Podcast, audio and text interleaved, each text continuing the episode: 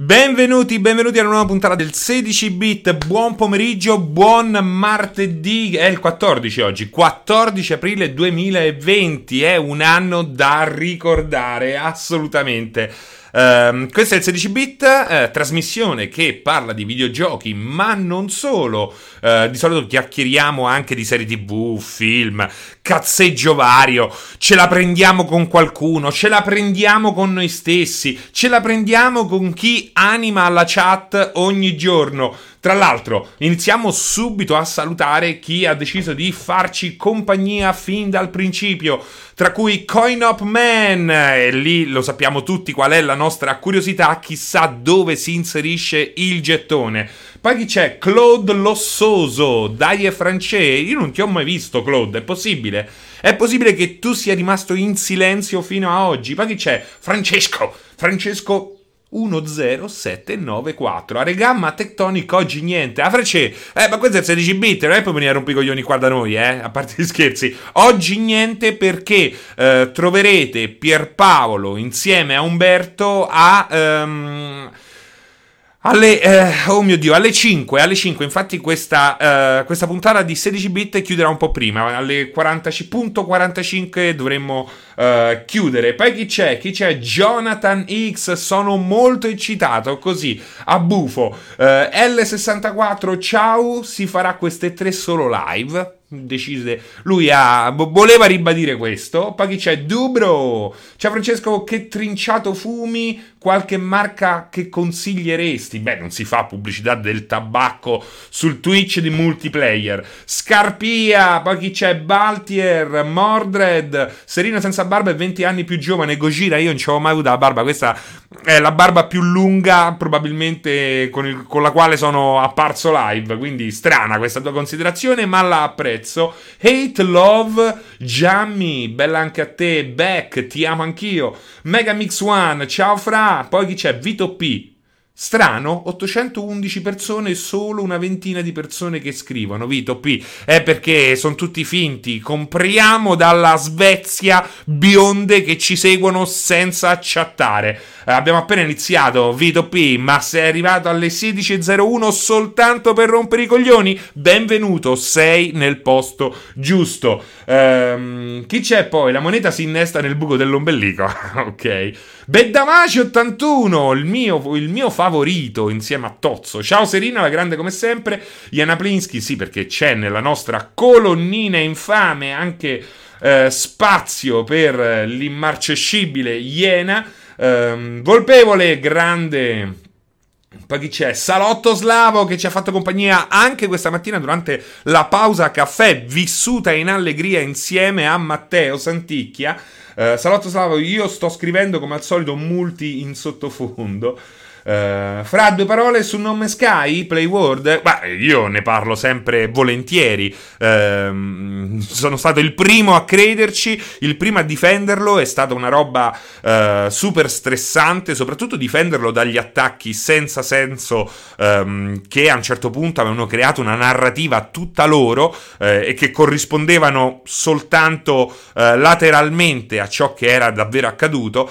l'ho seguito, ho scritto speciali, ho fatto dirette eh, l'ho giocato in VR, l'ho giocato senza VR, l'ho giocato in survival, eh, ci ho fatto veramente di tutto, mi piace questa roba di inserire i Mac, però eh, non ce la faccio più a vedere eh, nuove aggiunte che servono sempre per la solita roba. Secondo me è arrivato il momento, anche dopo il Mac eh, che hanno aggiunto di recente, ma comunque è arrivato il momento di inserire un fattore rischio ehm, che nasca anche da uh, un, una fazione nemica eh, vera e propria, perché qui abbiamo combattimenti nello spazio che sono troppo troppo facili, assolutamente troppo facili. Abbiamo combattimenti su terra che è possibile evitare quasi totalmente o comunque ehm, raggirare in mille modi, qui servono degli ambush, servono delle, eh, delle sorprese in negativo e sopra- soprattutto servono nuove meccaniche per infondere nuova vita e nuova utilità a tutti gli strumenti che sono stati aggiunti eh, in, questo, in questo periodo.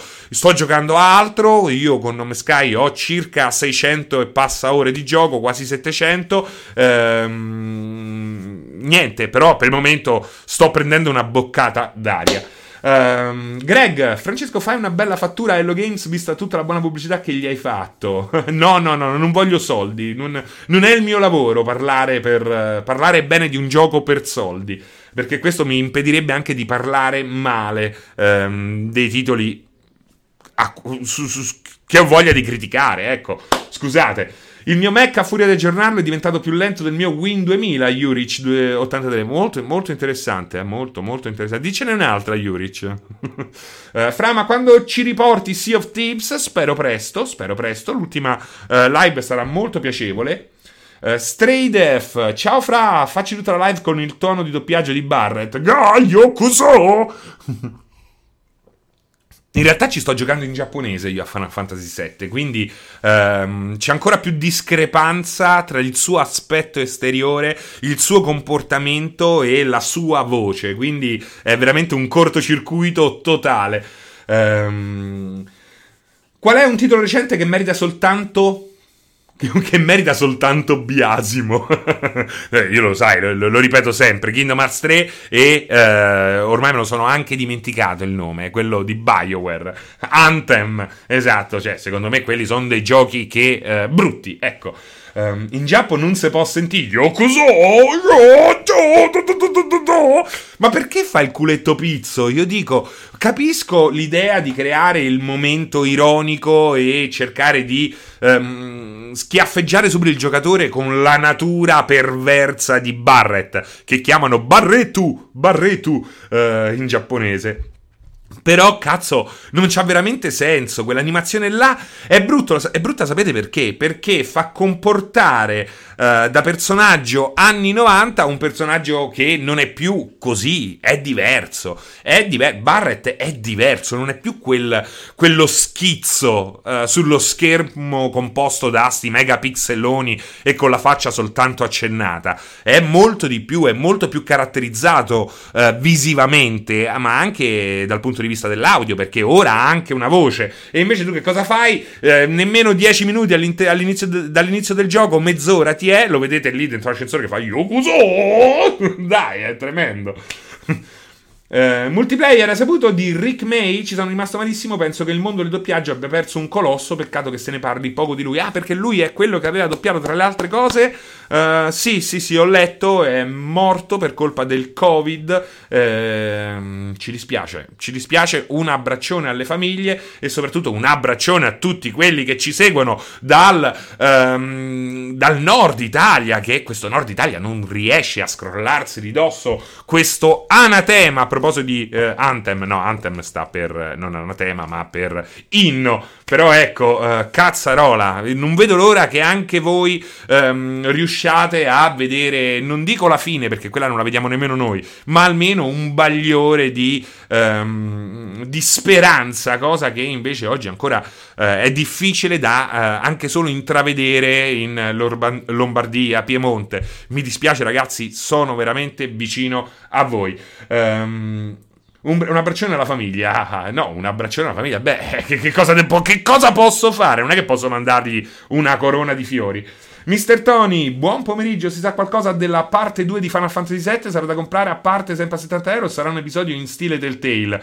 Guarda, Guarda, eh, ci ho pensato l'altra volta, l'altra volta ci stavo pensando, effettivamente un bel DLC da 40 euro non sarebbe affatto male, anche perché obbligherebbe l'acquisto eh, del, del, della, delle, dell'edizione base anche a quelli che magari fino a quel momento così eh, hanno deciso di non prenderla.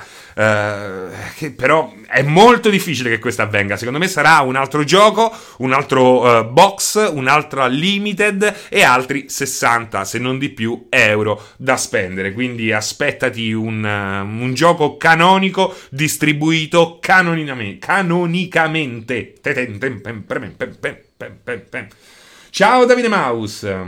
Si sa che la parte 2 sarà, eh, sarà già in sviluppo? Sì. Eh, Uh, gli asset già ce li hanno, bisogna vedere quanti asset vuoi riutilizzare, quanti soprattutto puoi riutilizzare. Ricordiamoci che poi Final Fantasy VII si apre dopo l'introduzione a Midgar e oggi come oggi con uh, queste console, con quello che si è visto, un'apertura mh, dal punto di vista del level design e del gameplay uh, sarebbe molto molto difficile. Avete visto quanto è, è, è stretto stretto e lineare. Mm, oggi con questo primo capitolo ci sta perché effettivamente era anche così eh, la prima parte dello, dell'originale, bisogna vedere in che modo riusciranno ad allargare, ad abbracciare quello che poi è il cambio stilistico che avveniva poi davvero nel Final Fantasy, Final Fantasy VII originale attraverso i gangli messi in piedi con eh, questo remake. Anch'io devo dare ragione a malincuore ad Aligi, perché meno gli si dà ragione, meno gli si gonfia l'ego nelle mutande. Eh, eh, effettivamente credo che almeno due anni ci vorranno e il gioco uscirà comunque eh, PlayStation 5, Xbox Series X eh, e chissà, speriamo anche nelle, per le console precedenti, però ecco, eh, se vogliono continuare con la Real Engine, con una Real Engine soprattutto sfruttato come è stato sfruttato da questo primo remake, eh, c'è da um, capire un bel po' di cose. Eh, Seri oggi hai qualche problema con la dislessia? No, Davide Mouse, sono stato. Ho fatto dirette ben peggiori di questa. Mmm. No, solo per PlayStation 5 potrebbe essere di no, cioè io penso che in qualche modo cercheranno di farla uscire anche sulle console che abbiamo attualmente in casa, però questo um, non dobbiamo darlo per scontato, potrebbe appunto uh, succedere come uh, ha paventato Scarpia, ovvero un gioco soltanto per la next gen. Bisognerà vedere anche quanto ci metteranno a svilupparlo e soprattutto se hanno già iniziato a svilupparlo come dicevo prima, per abbracciare anche l'apertura che avveniva dopo l'introduzione nell'originale, eh, pensando alla nuova potenza che avranno a disposizione proprio attraverso le nuove console da gioco. Eh. Cosa, cosa, ne pensi? Dice Puero992. Cosa ne pensi dei rumor sulle due presentazioni Microsoft a maggio e giugno? Cosa ti aspetti da Fable e Halo? Hanno già detto qualcosa al riguardo. Io spero, guarda, da Halo mi aspetto semplicemente il meglio che Halo può dare. Um, da Fable mi aspetto che ci sia un una, una, prosecuzione di quanto già stato fatto. Soprattutto io spero in un seguito di Fable 2 con tutte quelle caratteristiche che hanno reso Fable così speciale. Voglio quel sistema di dialogo ehm, così eh, soltanto accennato, ma molto più profondo e e malleabile di quanto avviene di solito nei giochi di ruolo con le frasi già scritte. Vorrei un'economia libera, appunto, come accadeva eh, nei precedenti e soprattutto vorrei un'ambientazione che non si discostasse molto da, ehm, dall'albione prettamente anglosassone, per forza di cose, anglosassone, ehm, che in qualche modo ha caratterizzato così profondamente eh, la trilogia firmata Lionhead. Quindi speriamo bene, speriamo, io credo che eh, qualcosa sia, eh, qualcosa di inerente sia davvero ehm, in sviluppo negli uffici di Playground Games, eh, quindi loro ci sanno fare, soprattutto sono inglesi, dare Fable a uno sviluppo americano o giapponese sarebbe stata una cosa eh, inaccettabile, come dare persona a BioWare o a Bethesda, eh, almeno ai miei occhi, ma, ma no, è così, quindi speriamo bene, speriamo bene. Uh, fra, ma i ricambi del caschetto PlayStation VR, dove diamine si trovano? Il mio è squagliato, si sta sbriciolando, da quel che mi ricordo pure il tuo. Non credo che esistano, non credo che esistano. Penso che tu debba inventarti qualcosa di tuo utilizzando quel che trovi in circolazione. Ah, oh, ma che è sta foto di Tess? Non mi di che sganci il bombone. No, no, voglio fare una precisazione e combattere fino alla fine. Ma persona 6 di Bethesda, bellissimo. allora, eh, Visto che chiudiamo un po' prima, entriamo subito nel, nel, nel quid della situazione, nel, nel cuore del, della discussione. Final Fantasy VII è impossibile non parlare di questo remake, è la prima possibilità che ho di parlarne eh, con voi. Vi ricordo che ehm, non l'ho finito, sono al settimo capitolo, appena iniziato, ehm, circa 10 ore di gioco, vado per le 11 ore di gioco, quindi eh, sto nella prima dozzina eh, di ore di gioco e devo dire che, eh, ah, mamma mia ragazzi, eh, da una parte sì, è vero, i ricordi, guarda, quello è il vicoletto famoso, che bello rivederlo così, ammazza quanto è buono Cloud, gli si vedono persino i nei, le imperfezioni del, eh, della pelle, una roba straordinaria, questo vale per tutti eh, i personaggi del cast, ehm, però, però più gioco a Final Fantasy VII e più ho voglia di chiudere tutto, non continuare e ricaricare il 15 magari con ehm, utilizzando la versione Royale, anche lì si chiama Final Fantasy X 15 Royal Edition, che è la versione diciamo perfezionata con tutti i DLC e con alcuni accorgimenti grafici. Ehm, perché questo? Perché perché sì, perché c'è un è così altalenante questo remake che faccio fatica ad amarlo totalmente. Pumpkinhead Guy. Io dico che il 15 non è così, uh, così terribile. Anzi, proprio alla luce di questo 7 remake, forse è arrivato il momento di riscoprire le bellezze del 15 che ha anche dei punti assolutamente eh, negativi rispetto al 7, per esempio il combat system. Il combat system insieme alle musiche eh, è l'aspetto che mi ha convinto di più di questo remake. C'è poco da fare, sono davvero riusciti a ehm, unire il, l'approccio real time a quello a turni in un contesto che ha tutta la spettacolarità tipica degli action.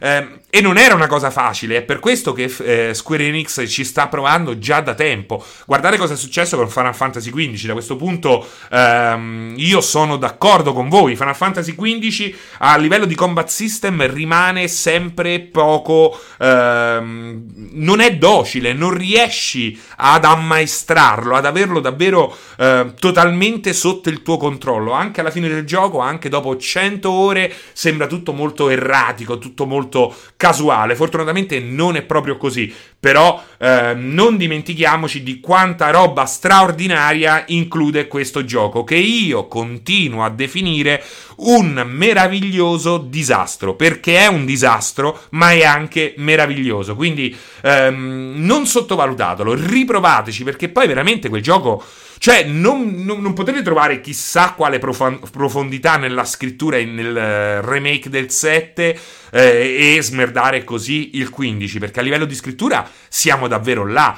Poi è logico che il peso specifico del 7 riproposto con questa grafica è un peso specifico che non ha uguali perché eh, parliamo di Cloud, parliamo di Jesse, parliamo di Barretu, parliamo di eh, Tifa, di Arit, parliamo di una roba straordinaria. Um, il 15 a un certo punto diventa una follia verso la fine, ma non potete... Ehm, Esatto, Playworld. Per apprezzare ancora il meglio il 15 o apprezzarlo davvero ci vuole l'edizione completa di tutti i DLC. Quindi la Royal Edition che tra l'altro al momento, almeno su PC, ma do per scontato che sia disponibile anche su console, è possibile scaricarla senza pagare nulla se si è abbonati attraverso il Game Pass Microsoft.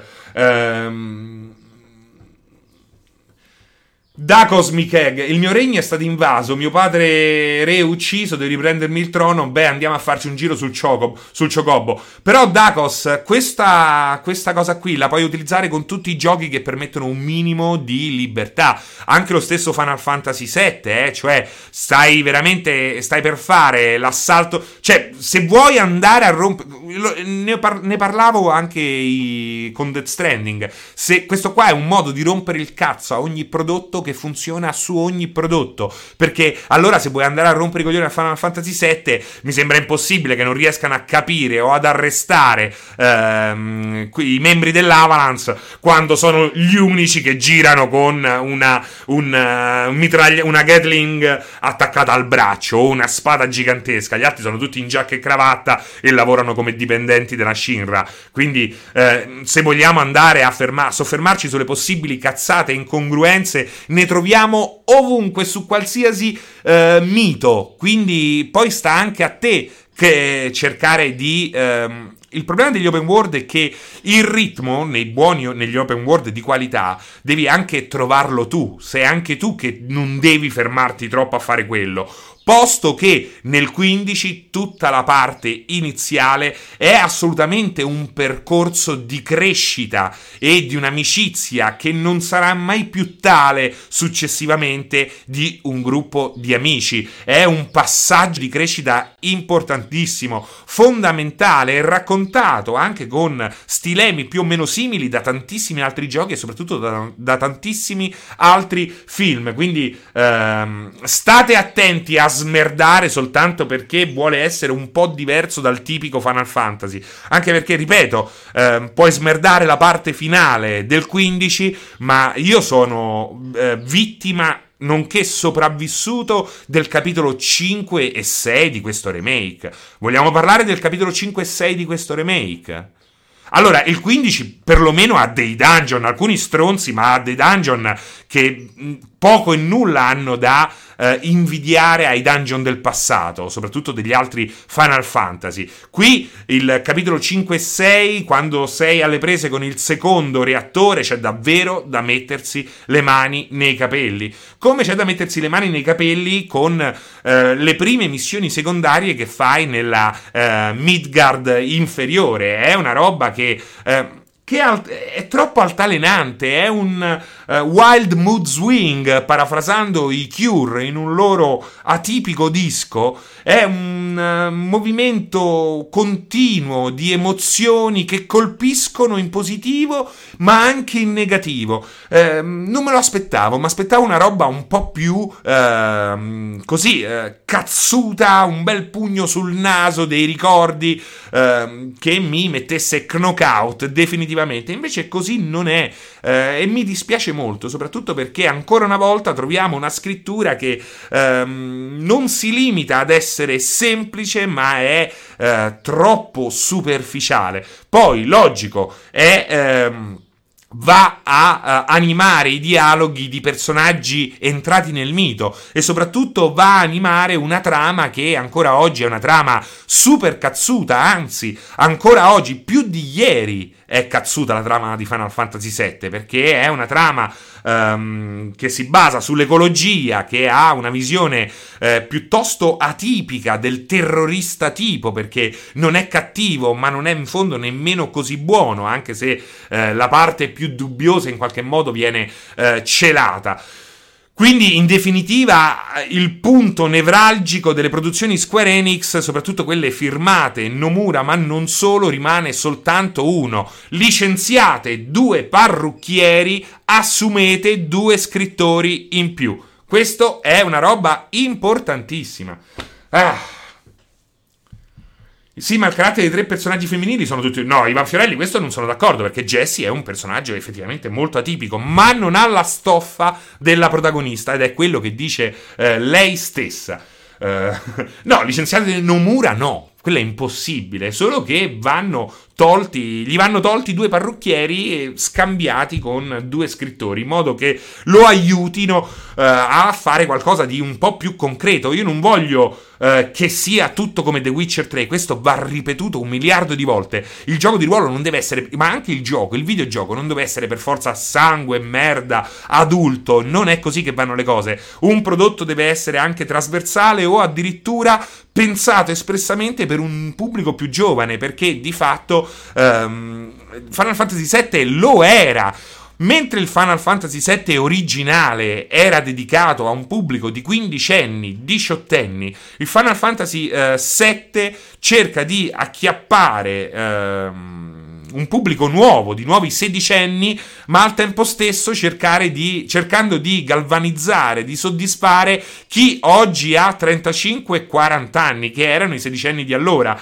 Secondo me eh, non riesce a fare molto bene entrambe le cose. È esattamente quello che, eh, che è problema. È esattamente il problema ricorrente delle mega produzioni Square Enix. Eh, si piazza nel mezzo e scontenta un po' tutti, tranne i super fissati, perché io ho appena ho accennato un minimo di critica su questo Final Fantasy VII Remake, sono stato um, inondato di messaggi che dice ah sì è scritto male, allora dimmi perché è scritto male. Non è che ti chiedono ma mi fai un esempio fra, no? Te lo fanno con, con il fucile puntato e quella è una cosa che non si può soff- soffrire. Oh. Nojima, croce delizia di Square. Sai se esce la Xbox Serie X? Martina. Martina, basta! Basta, Martina. Eh, ogni, ogni, giorno ce n'è una. Ogni giorno ce n'è una. La Serie X, certo che esce. Non sappiamo quando esce, cara Martina. Forse a fine 2020, ma potrebbe anche slittare. Come al solito, Tieniti aggiornata, seguimi in modo che io riesca anche a sentirti ogni volta, sapere come stai. Tra l'altro, come stai Martina? Come stai passando questi giorni Martina? Dimmelo, cosa, a cosa stai giocando Martina? Lo stai facendo il puzzle? Lo stai, lo stai facendo i puzzle? Ultimamente sento la mancanza dei puzzle. Voglio, voglio, un bel puzzle da 10 milioni di pezzi. Bene, Martina, sono contento. Sono, sono molto contento. Um, il puzzle, il puzzle, certo. L'ho detto apposta, Playworld. Ha detto puzzle. ha detto puzzle. Io dei Lego voglio il mozzo sarà eterna. Come non vogliamo più bene a Martina? Sì che gli vogliamo bene. Che le vogliamo bene. Ma del team originale di sviluppo chi c'è ancora? Questo non lo so, Quark 91. Però volevo sottolineare eh, questo eh, approccio altalenante eh, della produzione eh, sotto qualsiasi aspetto, appunto, tranne le musiche, ma straordinarie, sia ehm, il, il, modo in cui sono state riarrangiati i vecchi brani, sia i nuovi, secondo me siamo veramente eh, tra le cose giocando a Final Fantasy VII Remake si ascoltano i, i, brani più belli degli ultimi anni scritti per una colonna sonora di videogiochi. Stessa cosa per il combat system, però tutto il resto subisce queste, uh, queste flessioni continue. Anche la grafica graficamente quel gioco ti, ti, fa godere subito, immediatamente, anche se poi è molto lineare, però è pulito, è ben animato. E poi ci sono questi personaggi, come ho detto prima, che lasciano davvero esterefatti. Non te ne frega quasi niente che il contorno, quello a breve distanza, sia molto semplice, perché quando stai nella Midgar inferiore, nei bassi fondi di Midgar, e vedi la colonna portante della città superiore, è una roba meravigliosa. Quell'effetto là è paraculo, ma funziona. Funziona sia di notte, tutto illuminato, sia di giorno, quando c'è quell'effetto Bloom che quasi va a mangiare la struttura che compone eh, Midgar. Poi improvvisamente hai delle robe che non hanno assolutamente senso e che la stessa Digital Foundry si chiede nel video appena rilasciato quanto siano comunque un problema dell'engine scelto, che non è il Luminous Engine utilizzato per Final Fantasy XV, che secondo me ehm, generalmente è migliore graficamente di questo 7 remake, eh, ma bensì eh, per questo 7 remake hanno utilizzato la Real Engine, quindi abbiamo dei difetti eh, tipici della Real Engine, ma soprattutto abbiamo dei difetti tipici della Real Engine ehm, utilizzato da una, sef- da una, software house 5 anni fa, quindi eh, è chiaro che l'utilizzo che ne ha fatto Square è un utilizzo Ehm, particolare, forse perché hanno eh, pompato la, um, il numero delle texture piuttosto che la loro qualità e forse perché hanno pompato a dismisura la qualità delle texture e dei poligoni che vanno a costruire i singoli personaggi. Questo crea delle smagliature nella sua eh, straordinaria bellezza che colpiscono davvero duramente. Quando al quinto capitolo vedi, ehm, vedi quella roba lì che hanno messo sotto per rappresentare eh, i bassifondi di Midgar visti questa volta dall'alto, ti prende un colpo. Quella è una roba secondo me inaccettabile. Poi un videogioco ehm, non è solo grafica, ci mancherebbe altro. Sono il primo a dire che il gameplay sta sopra tutto. Però anche lì, ripeto, ci sono degli alti e bassi pazzeschi. Perché eh, un level design e un gameplay come quello proposto durante il quinto e il sesto capitolo fanno veramente. Ehm, boh, non lo so. Eh, spompano, non ti fanno venire voglia di continuare. Questo è un grande, grandissimo problema. Io Rich, le musiche preferisci queste o quelle originali a livello di emotività sulle scene? Quelle originali avevano la loro semplicità. Ehm, che è rimasta nel mito, quindi eh, sono, è una colonna sonora mitica, straordinaria, indimenticabile. Qui hanno fatto secondo me il miglior lavoro possibile per quel che riguarda anche l'uso che se ne fa per colpire duramente i ricordi e i sentimenti di chi ha giocato l'originale. Eh, e poi voglio dire un'altra cosa, voglio dire un'altra cosa che si ricollega poi a Jena Plinskin, perché non parlo di Jena Plinskin, del film di Carpenter, ma parlo del 1997. Voglio parlarvi del 1997, che è l'anno anche di uscita del Final Fantasy eh, VII originale. Va detto che nel 1997, là da dove, in quel in quel quinquennio da dove vengono quasi tutti i nostri miti del passato, eh, poi ci sono naturalmente tutta una serie di eh, capolavori indimenticabili ancora più vecchi, però eh, dal 95 al 2001-2002 c'è stato veramente un periodo in cui il videogioco ehm, proponeva delle eh, differenze di gameplay, ma anche di stili grafici e di scrittura che eh, oggi non abbiamo più. Quindi è stato un periodo assolutamente eh, magico. E, e bisogna ricordarci però una cosa: che quei giochi erano scritti da, e pensati da persone molto molto giovani. Cioè eravamo, eravamo, noi giovani che li giocavamo, ma erano anche loro giovani che li producevano e soprattutto erano persone, ehm, erano programmatori, erano artisti, erano musicisti, ma non c'era nessuno che eh, scrivesse davvero eh, delle belle storie, che avesse un minimo di eh, sensibilità nelle inquadrature. Poi ci sono arrivati strada facendo, poi c'è naturalmente chi... Ehm, ha dimostrato subito una certa eh, abilità mai innata, non frutto di un percorso di studio o di preparazione. Quindi ehm, è vero che certi giochi vanno ricordati con il cuore aperto, tra cui naturalmente Final Fantasy VII, l'originale, ma anche Final Fantasy VI, eh, per certi versi superiore al settimo capitolo, eh, ma è anche vero che vanno visti per quello che davvero sono, prodotti acerbi, prodotti del loro tempo. E questa è una cosa da non dimenticarci mai perché oggi vediamo eh, un approccio al, um, al dialogo, al, al, rapporto amoroso e d'amicizia um, piuttosto semplice di Final Fantasy VII e poi vediamo eh, il mostro in trench di Resident Evil 3 e appare chiaro a meno che tu non lo voglia proprio vedere perché toccare il passato è una roba sacra e non si fa, ehm, dimostrano che effettivamente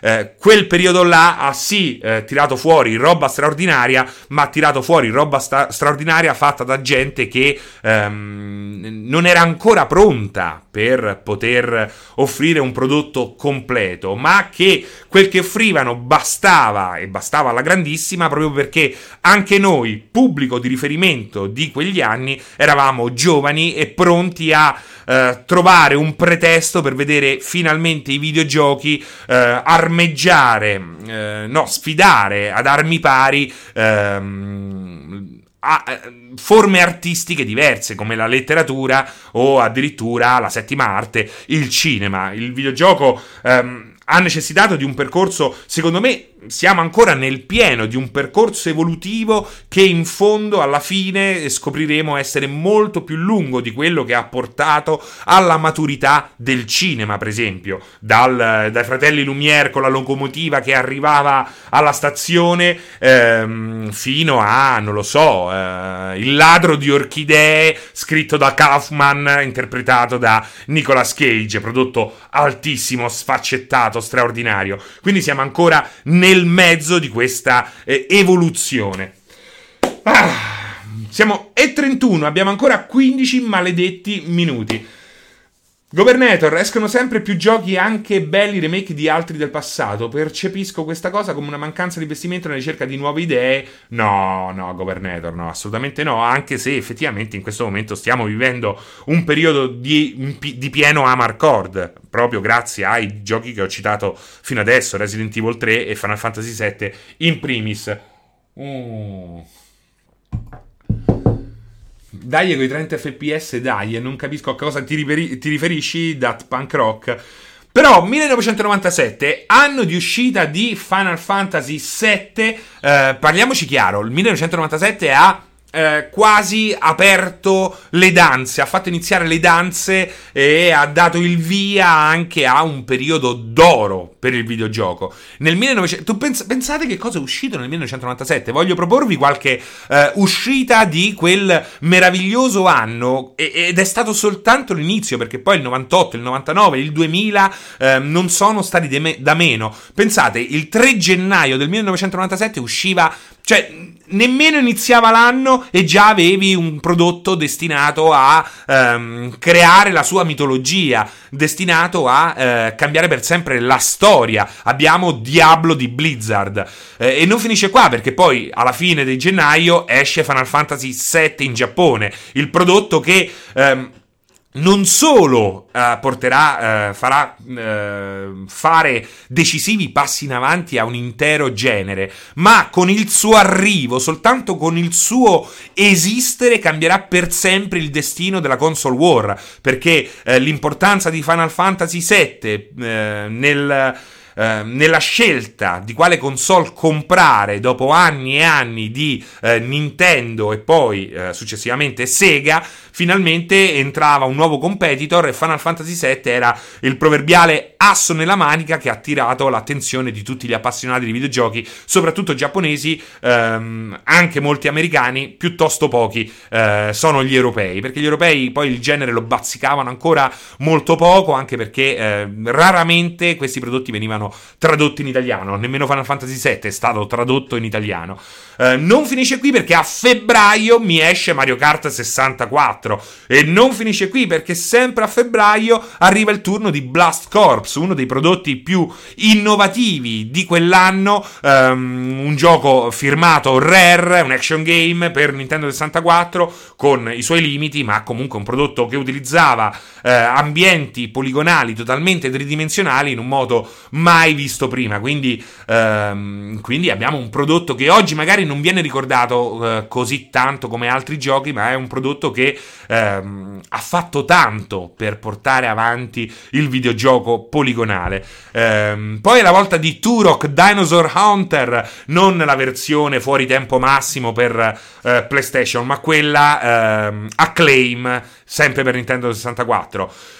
A proposito di giochi che però hanno fatto la storia, sempre nel 1997, il 20 marzo, mi esce un gioco forse, ehm, di cui forse avete sentito parlare. Non esce soltanto per PlayStation 1, esce anche per Sega Saturn ed è Castlevania Symphony of the Night. Però, visto che è 1997 e marzo non può essere eh, meno che sbalorditivo, lo stesso giorno lo stesso giorno in, ehm, in sala giochi, perché poi in, su PlayStation 1 sarebbe uscito l'anno successivo, per proseguire appunto questa, questo quinquennio delle meraviglie, abbiamo l'arrivo di Tekken 3 e Tekken 3 ehm, rispetto anche agli altri due Tekken è un po' il, l'apice di un certo tipo di beat'em up a incontri. Ancora oggi ehm, Namco, anche se ormai è Bandai Namco, ancora oggi sta lavorando con, quel,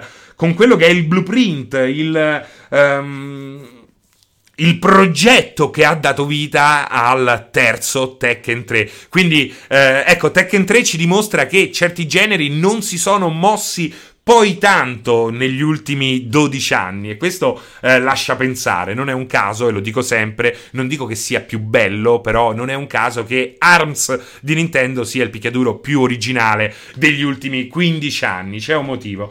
Ehm Castlevania Symphony of the Night, un altro titolo che giocato adesso fa ancora una gran bella figura, anche perché poi ha quella grafica che in qualche modo ehm, quel tipo di grafica bidimensionale ormai è diventato un, uno stile, non è più segno di vecchiaia, mentre il gioco poligonale uscito in quel periodo effettivamente necessita più di altri di un remake, perché avevamo una PlayStation che aveva problemi anche a mantenere la prospettiva dei poligoni, quindi questi poligoni quando ti muovevi eh, sembravano eh, animarsi, contorcersi, rigonfiarsi, poi eh, man mano nel corso della, del suo ciclo vitale questo difetto è andato a... Mm, hanno, sono riusciti in qualche modo a limarlo, però i primi anni erano afflitti davvero da questi problemi pesantissimi che li rendono... Guardate cosa è successo con eh, PlayStation Mini, eh, tanti bei ricordi, però è dura giocare quei giochi là, è molto più, più dura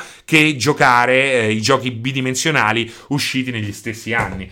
Um, Esatto, esatto, Riccardino Fuffolo. Nel 1997 esce anche il primo GTA, che però non ha nulla a che vedere con GTA 3, anche se comunque era il primo germoglio di qualcosa di grande. Eh, continuo perché poi c'è Vandal Hearts, che tra l'altro è uno dei giochi più belli di ruolo che è possibile giocare su questa mini console. E poi il 30 abbiamo una delle avventure grafiche migliori di sempre, costruita attorno a quella meraviglia chiamata rotoscoping eh, gameplay semi real time, oggi poco conosciuta, ma per gli stessi motivi, soltanto in inglese, soprattutto molto di nicchia, perché molto alta, molto per adulti, ma non perché c'è sesso, sangue, perché è una storia che interessa soprattutto gli adulti, eh, tutto si svolge attorno a, a bordo dell'Orient Express ed è The Last Express, capolavoro di cui ancora cerco la versione eh, boxata. Ho solo i CD originali, ma non ho più il box.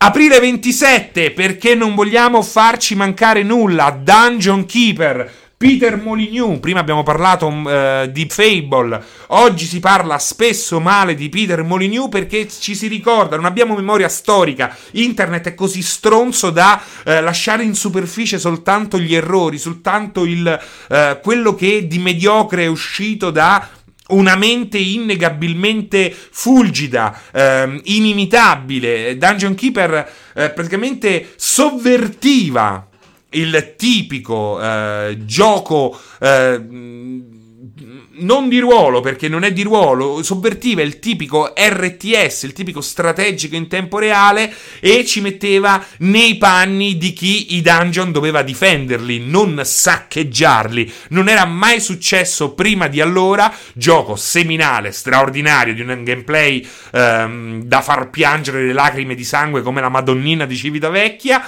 e soprattutto il primo... Eh, eh, chiamiamolo così, tower defense della storia, straordinario. Eh, poi abbiamo Sempre ad aprile, che si chiude col botto, 30 aprile, Star Wars X-Wing vs TIE Fighter, ovvero uno dei primi giochi online multiplayer in cui un uh, plotone di piloti X-Wing veniva messo contro un plotone di giochi di piloti di uh, caccia TIE. Aveva anche una sua comp- campagna, non era bella come quella di X-Wing e di TIE Fighter, però uh, permetteva ciò che non era mai stato permesso prima e che poi non abbiamo nemmeno più visto in futuro, la possibilità di pilotare un X-Wing o un cacciatai per sfidarci, ehm, per sfidare i nostri amici o i nostri nemici dall'altra parte del mondo.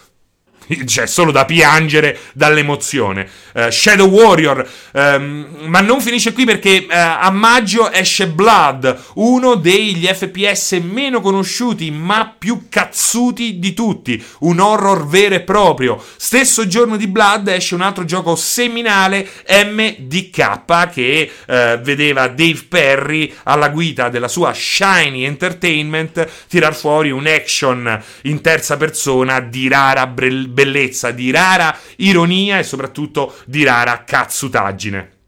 Dite è finito qua? Porca puttana, non è finito qua! Questo è il 1997! Harvest Moon, il primo Harvest Moon, altro gioco seminale che ancora oggi tiene in piedi una un'intera software house, Natsume. Final Fantasy Tactics in Giappone, Star Fox 64, quindi i primi veri poligoni Ehm, a casa c'era già stato qualche cosa, Virus di Braben su Amiga per esempio, Midwinter 2, Flames of Freedom, ma erano poligoni ehm, diversi, venivano utilizzati in giochi comunque lenti, riflessivi. Star Fox 64 era il futuro e grazie a un chipset che poi ehm, ha fatto di nuovo storia.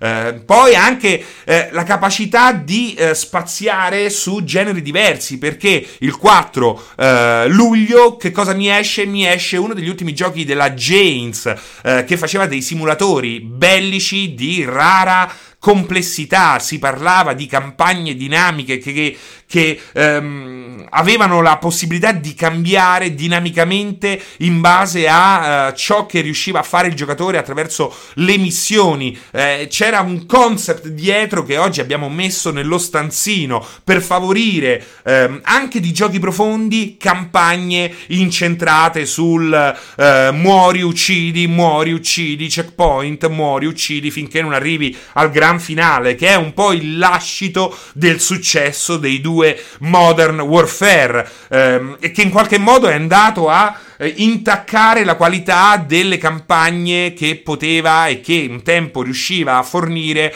eh, la stessa DICE con i suoi eh, Battlefield che poi improvvisamente hanno abbracciato un tipo di campagna lineare, stupida, ehm, nemmeno ricreativa che di fatto aveva ehm, spopolato grazie anche a una bella eh, sceneggiatura, bisogna dirlo, ehm, nel caso di Call of Duty. Chi c'è ancora? Perché non è finita qua? Perché d'estate non finisce la gioia. Perché d'estate il 25 mi esce un altro gioco seminale. Quello che per mh, mm, forse quasi 10 anni è stato uno dei migliori uh, first person, person shooter di sempre. GoldenEye 007, sempre di Rare. Una roba che all'epoca fece scoppiare più di una testa. Come fece scoppiare più di una testa Breath of Fire 3. Oddworld Apes Odyssey. E, e poi scusate, settembre 24. scusate, bevo un po'. Me lo ricordo ancora quel numero di The Games Machine comprato in piena estate in cui si iniziava a parlare di Ultima Online. Ultima Online eh, che comprai il, ordinandolo in una videoteca, quindi nemmeno un negozio di eh, videogiochi, tut e che mi arrivò eh, presentandosi con dei problemi, con delle barriere eh, architettoniche, chiamiamolo così, che non avevo mai affrontato, ovvero la necessità di settare un modem in un certo modo e soprattutto la necessità di cercare ehm, di eh, afferrare il ping più basso possibile su server che risiedevano soltanto eh, in eh, Nord America. Quindi eh, ma un mondo di gioco totalmente online eh, per me e per tutti quelli che venivano dai multi-users dungeon, i famosi mood o MUD delle BBS, era come scoprire che il paradiso esiste davvero e costa soltanto pochi dollari ogni mese, quindi eh, meraviglioso. Poi c'è Croc, Croc Legend of the Gobos, che è un gioco molto importante, anche se oggi tutti si riempiono la bocca eh, con Crash e con Spiro o Spyro, chiamatelo come cazzo volete. Croc è importantissimo perché fu sviluppato dalla Argonaut Games, gli stessi che eh, crearono il chip FX che muoveva eh, Star Fox 64. Croc venne proposto a Nintendo ehm, per creare il prossimo prossimo Mario. Nintendo negò, disse no, non ci interessa perché abbiamo già qualche cosa in ballo noi, ma la leggenda vuole che eh, da eh, giapponese cattivo eh, Nintendo abbia rubato moltissimo a Croc, che infatti esce prima eh, del... Eh, esce quasi, non prima, quasi in concomitanza con ehm, Super Mario 64, cioè esce non prima, non in concomitanza, ma subito dopo. Comunque c'è questa storia di spionaggio industriale, di un'amicizia e di una partnership che si spezzano dall'oggi al domani. E il motivo è proprio questo Croc Legend of Gobos. Um, siamo arrivati alla fine, però. Non c'è più tempo per fare nulla. Non c'è più niente per fare nulla, ragazzi. Stavamo nel pieno del discorso. Eravamo arrivati all'estate. Uh, ma c'è ancora molto da dire. C'è Fallout, il primo Fallout, ragazzi. Total Annihilation di Ron Gilbert, eh, Humungus Entertainment, quindi ex LucasArts, ex Lucasfilm, la Lucasfilm che cominciava a perdere pezzi e a distribuire i suoi geni in giro per diverse software house, l'arrivo di Grand Theft Auto, il primo, il, la, l'arrivo di una delle più vendute eh, avventure grafiche della storia una roba che a me ha fatto totalmente uscire di testa e su, il, eh, a cui ho legato tantissimi ricordi. Riven, il seguito di Mist, ehm, Blade Runner dei Westwood Studios, di cui hanno annunciato eh, una, una, remastered proprio tipo la settimana scorsa. Non esiste gioco di Blade Runner più bello di questo e soprattutto non esistono avventure grafiche così, ehm, così eh, interattive perché la storia cambia e soprattutto era possibile eh, selezionare selezionare un'opzione meravigliosa che praticamente rendeva randomico il fatto che noi eh, alla fine del gioco fossimo più o meno, cioè fossimo eh, dei replicanti, quindi non lo sapevi, potevi giocarci più volte. Parappa the Rapper, il ritorno di Activision con Zork Grand Inquisitor. Uh, e c'è veramente di tutto. Tomb Raider 2 va bene. Uh, Meet the Fallen Lords. Meet the Fallen Lords. Ma voi lo sapete di chi è Meet the Fallen Lords?